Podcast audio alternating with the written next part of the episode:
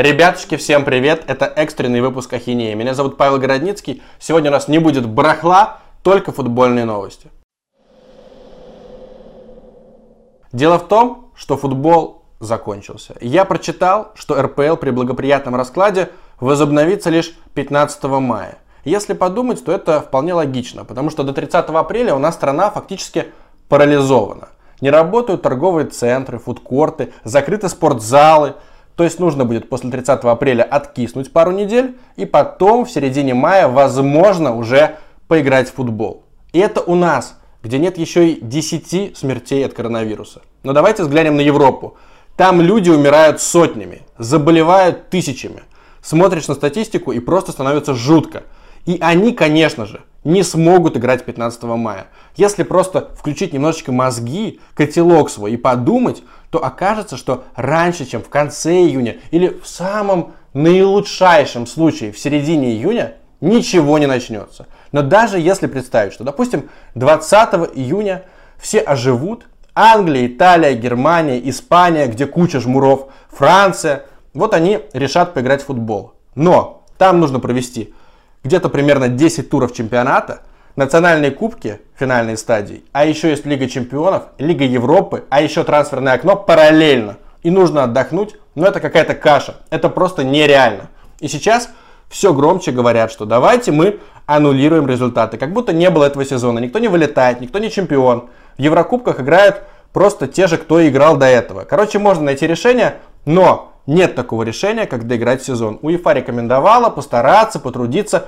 Все телевещатели тоже сидят такие, не понимают, что вообще будет с рейтингами, будет кто-то доигрывать или нет. Я вам скажу, не будут. У меня есть только два тезиса по завершению футбольного сезона. Я рад, что Реал не вылетит из Лиги Чемпионов, потому что у Реала не было шансов в ответ на матче с Ман-Сити. Забить два на Этихаде, не пропустить, в атаке с Бензима, без Куртуа, он был травмирован. Конечно бы Зидана похоронили, я в этом не сомневаюсь. А так он остался неуязвимым в Лиге Чемпионов. Сейчас можно подписывать форварда, и Азар выздоровеет, и все будет хорошо. И следующую Лигу Чемпионов возьмет, разумеется, Зинедин Зидан вместе с мадридским Реалом. Ливерпуль. Ну, Ливерпуль, конечно, жалко, потому что это как парень, который сидел в конце 90-х за Дэнди, проходил игру на сложнейшем уровне, на харде, бил собственные рекорды, с выпученными глазами смотрел в телек думал, вау, сейчас случится что-то историческое. А потом во всем районе отрубили свет. И это громадное разочарование.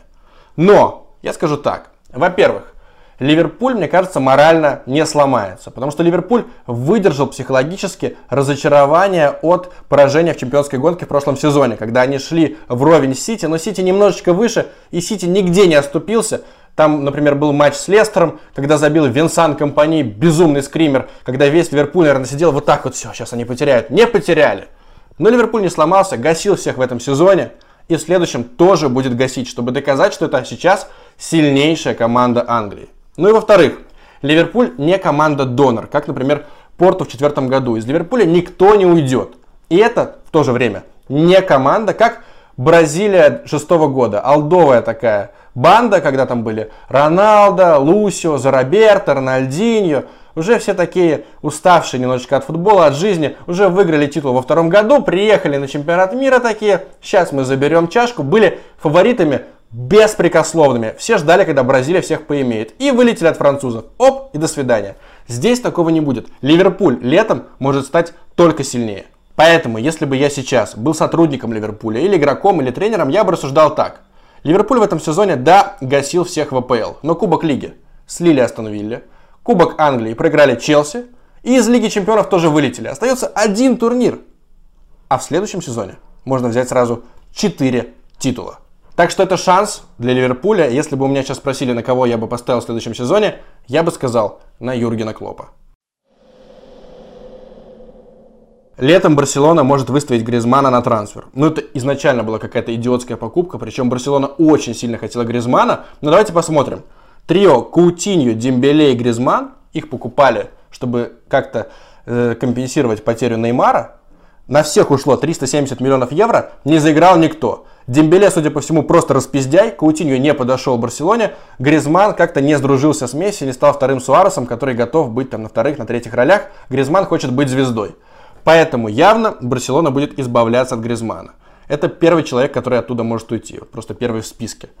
Но самое смешное, что руководство Барселоны предложило игрокам. Говорят, слушайте, давайте мы вам будем меньше платить. Сейчас же все-таки коронавирус, вы не играете. Ну, просто, может, договоримся на сокращение зарплаты. А игроки сказали, слушайте, руководители, вы что, дебилы? Вы тратите кучу денег на всякий трансферный сброд, а потом хотите сэкономить на нас. Нет, так не покатит.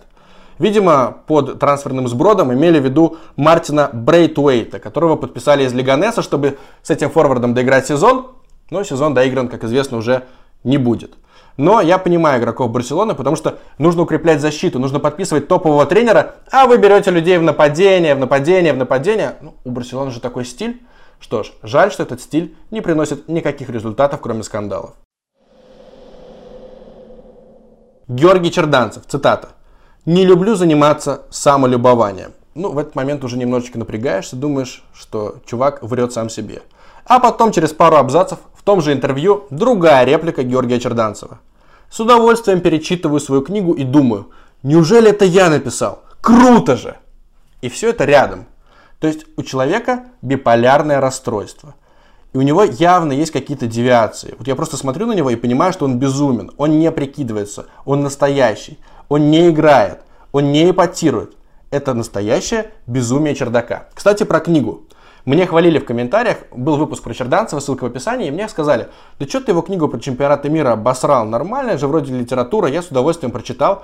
Проблема этой книги в том, что она предельно графоманская. Вот, например, Черданцев вспоминает Лужники и говорит, а здесь 2008 году играли Челси и МЮ, а Челси тренировал Авраам Грант. Кстати, он еврей, его назначил Абрамович, а я как-то раз ужинал с Абрамовичем, а еще Абрамовича знает Василий Уткин, а у нас с ним конфликт. Мы вместе работали на Матч ТВ, я Васю в принципе не очень люблю. Ну ладно, вернемся к футболу. И вот так у него просто мысль за мыслью цепляется, цепляется, цепляется, и он уходит от темы.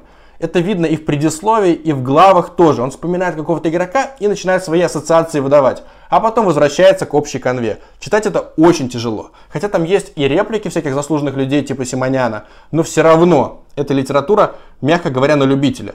На любителя тех книг, авторы которых не умеют пользоваться кнопочкой Backspace. Георгий, можно ей пользоваться и стирать символы. Это не печатная машинка, это компьютер. Все нормально.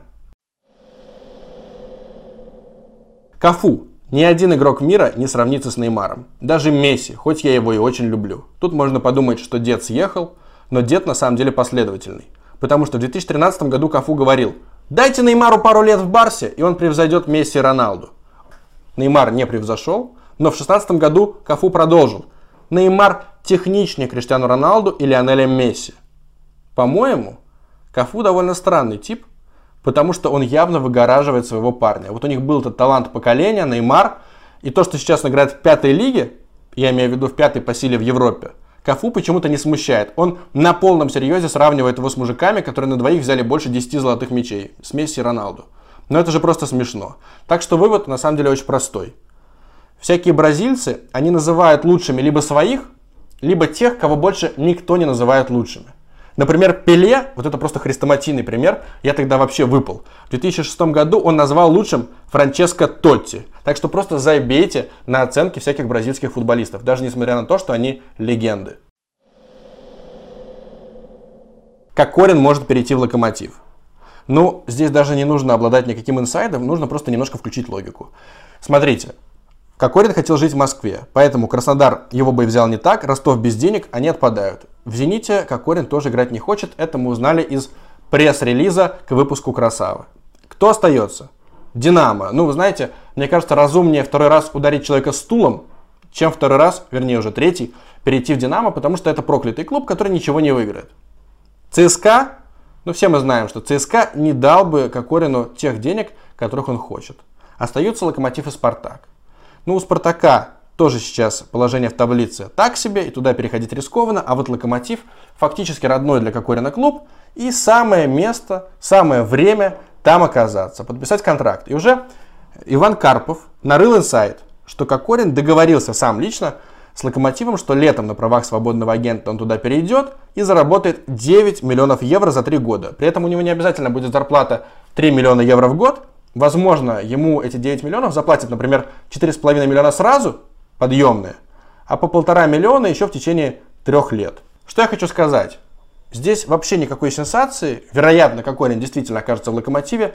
Грустно, конечно, что так все получилось с «Зенитом» по-скотски. «Зенит» выставлен абсолютно гнилой организацией. Но есть еще одна гнилая организация. Это сайт MetaRatings, где и появился инсайт про Кокорина. У этого сайта есть ровно два зашквара. Даже три. Во-первых, они писали, что Андрей Лунев не играет в составе «Зенита», потому что много бухает, у него проблемы с режимом. Я очень придирчиво выяснял, есть ли у Лунева какие-то проблемы с алко, их нет. Да, он подебоширил в аэропорту один раз, перепил пивка, но потом он профессионально тренировался, понял, что бухать не надо и работал, просто был не в форме. В тот момент был сильнее Киржаков. Как вы думаете, вернули бы алкаша в основу, вот сейчас весной, если бы он правда бы заливался всякими крафтовыми сортами пиваса? Я думаю, что нет. Но такой инсайт появился на MetaRatings, и это было вранье. Дальше. В то время, когда Цорна подозревали в том, что он отмывает бабки, именно тогда MetaRatings сели на волну хайпа и сказали, а вы знаете, что Цорн отмыл 500 тысяч евро, продавая младшего Бакаева в Рубин. И это тоже, вероятно, чушь, потому что никаких подтверждений нет. Просто сидел кто-то и фантазировал. А всякие гнилые медиа цитировали MetaRatings и причем не давали потом опровержений. Я не люблю Цорна, но никаких доказательств MetaRatings не предоставили. Значит, это полное говнище. Ну и лично моя история. Дело в том, что в Твиттере MetaRatings имеет аккаунт Лига ТВ. Там написано собака Лига ТВ.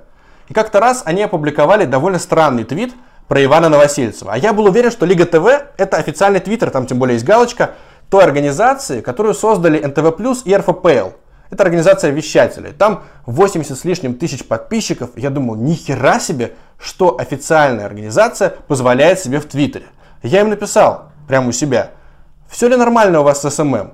И они пришли ко мне в личку выяснять, какого хера я на них наехал. Я подумал, в Лиге ТВ что, сидят какие-то чокнутые ребята? Я вообще ничего не понял. Я не всматривался в их логотип. Оказывается, Meta Ratings это сайт, который про букмекеров, вот все такое. И они выкупили, вероятно, Twitter у Лиги ТВ. Лига ТВ загнулась в свое время, и Meta Ratings за какую-то сумму приобрели себе право там, доступа в их Twitter. И на логотипчике крошечными буквами видно, что написано Meta Ratings, и аккаунт сам называется Лига ТВ, и в самом в нике тоже нет никаких слов Meta Ratings. Тем не менее, они себя подают как такое просто спортивное издание, чтобы, видимо, не шквариться. Они не раскручивали с нуля свой твиттер. Они под брендом Лиги ТВ постят всякую чушь, всякую дичь, всякую херь. Так что, друзья, помните, MetaRatings это мега странный, мега мерзкий ресурс, ему доверять не надо, но в случае с Кокориным все правда, потому что они, вероятно, чтобы слегка очистить свою репутацию, наняли инсайдера Ивана Карпова и, воспользовавшись его авторитетом, опубликовали эту новость, чтобы не совсем в очередной раз выдать какую-то поеботину. Я презираю MetaRatings и желаю им закрыться. Подписывайтесь на канал, Ставьте лайки и дизлайки, задавайте вопросы под хэштегом А и Б. Чао!